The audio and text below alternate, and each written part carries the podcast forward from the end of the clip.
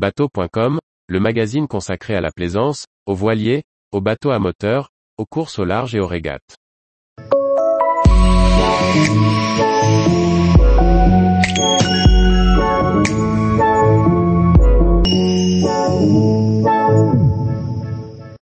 Paul Meillat, en IMOCA, l'entraînement se fait sur les courses.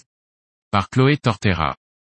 Après quatre ans sans projet en son nom dans la course au large, Paul Meillard enfile le ciré en solitaire pour la route du Rhum 2022 sur Biotherme, un plan verdier mis à l'eau à l'été 2022.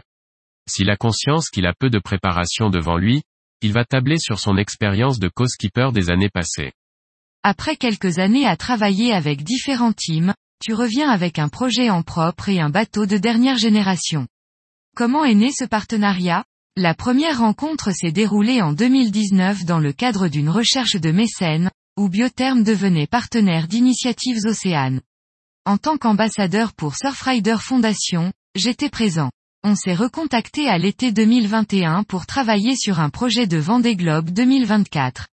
Peux-tu nous présenter Biotherm et expliquer ses caractéristiques principales?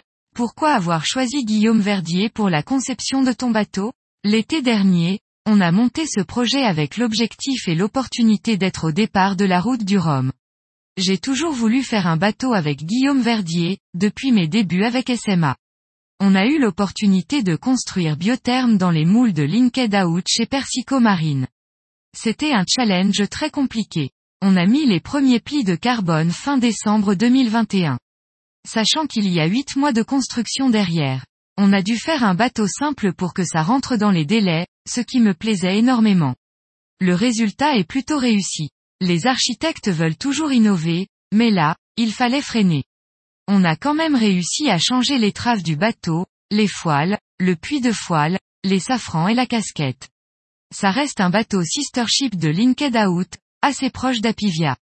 Ce sont des formes de coques très proches, sur lesquelles on a apporté quelques modifications. Quel bilan tires-tu de tes premières navigations et notamment du défi Azimut? On n'a pas coupé la ligne parce que le parcours pour l'équipage était compliqué, avec beaucoup de manœuvres. Mais sans winch, c'était difficile. C'était très positif. J'ai fait ma qualification. La mise en place d'un bateau neuf demande énormément de temps. Il ne reste plus que 15 jours avant le départ de la course. Il faut faire des compromis. Les premières sensations sont vraiment bonnes. C'est un bateau léger, bien équilibré, conforme à nos attentes. J'ai déjà réussi à faire de bonnes pointes pendant ma qualification. Tu as mis ton bateau à l'eau assez tardivement. Comment compenses-tu et comment tu t'entraînes en vue de la route du Rhum? Il ne faut pas rêver. On ne peut pas faire en deux mois la même chose qu'en quatre ans. L'expérience aide beaucoup dans ces situations, et je profite de mes expériences de navigation avec Sam Davis et Charlie Dalin. Dans quelle démarche te positionnes-tu sur cette route du Rhum, notamment en tant que tenant du titre? C'est l'opposé de la dernière fois. Mon bateau n'était pas performant, mais abouti et je le connaissais par cœur. Avec Biotherme, on ne se connaît pas tous les deux. C'est amusant. La dernière fois, j'étais bisu et sur la fin de mon partenariat, aujourd'hui je ne suis plus bisu et au début de mon projet. J'ai beaucoup de plaisir, l'émotion n'est pas la même. En 2018, j'avais la maturité et maintenant, l'excitation d'un enfant. Ça fait quatre ans que je n'ai pas fait de course au large.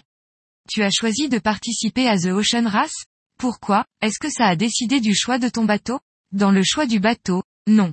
Ce bateau n'est pas vraiment modifié pour l'équipage. Naviguer à quatre ou tout seul ça ne change pas grand chose. J'avais vraiment envie de faire The Ocean Race. C'est une course géniale qui nous fait sortir de France et qui va nous faire beaucoup de bien en termes d'ouverture. Faire cette course en Volvo 65 devenait un travail considérable, avec des bateaux monotypes et les meilleurs marins du monde. En IMOCA, on a cette expertise qui nous permet d'être performants sans trop l'avoir préparé. C'est l'idée de l'intégrer dans notre programme. Quelles sont les différences entre un IMOCA pensé pour l'équipage et le solitaire? On n'a pas fait ce choix-là, car les règles de jeu sont les mêmes. Surtout si on reste sur des parcours au large. Ce serait différent en navigation côtière. On ne va pas optimiser un bateau pour gagner 15 secondes sur une prise de riz. Après la route du Rhum, la préparation va-t-elle concerner uniquement la navigation en équipage? Après le Rhum, il n'y a pas de programme, car le bateau rentre au chantier en Espagne et jusqu'au départ. L'entraînement, c'est la course. C'est aussi le programme de l'IMOCA. Sortir ces bateaux-là pour deux heures de navigation, on le fera peut-être dans deux ans, juste avant le vent des globes. Sur le début, chaque navigation est très précieuse. Tous les jours, retrouvez l'actualité nautique sur le site bateau.com. Et n'oubliez pas de laisser 5 étoiles sur votre logiciel de podcast.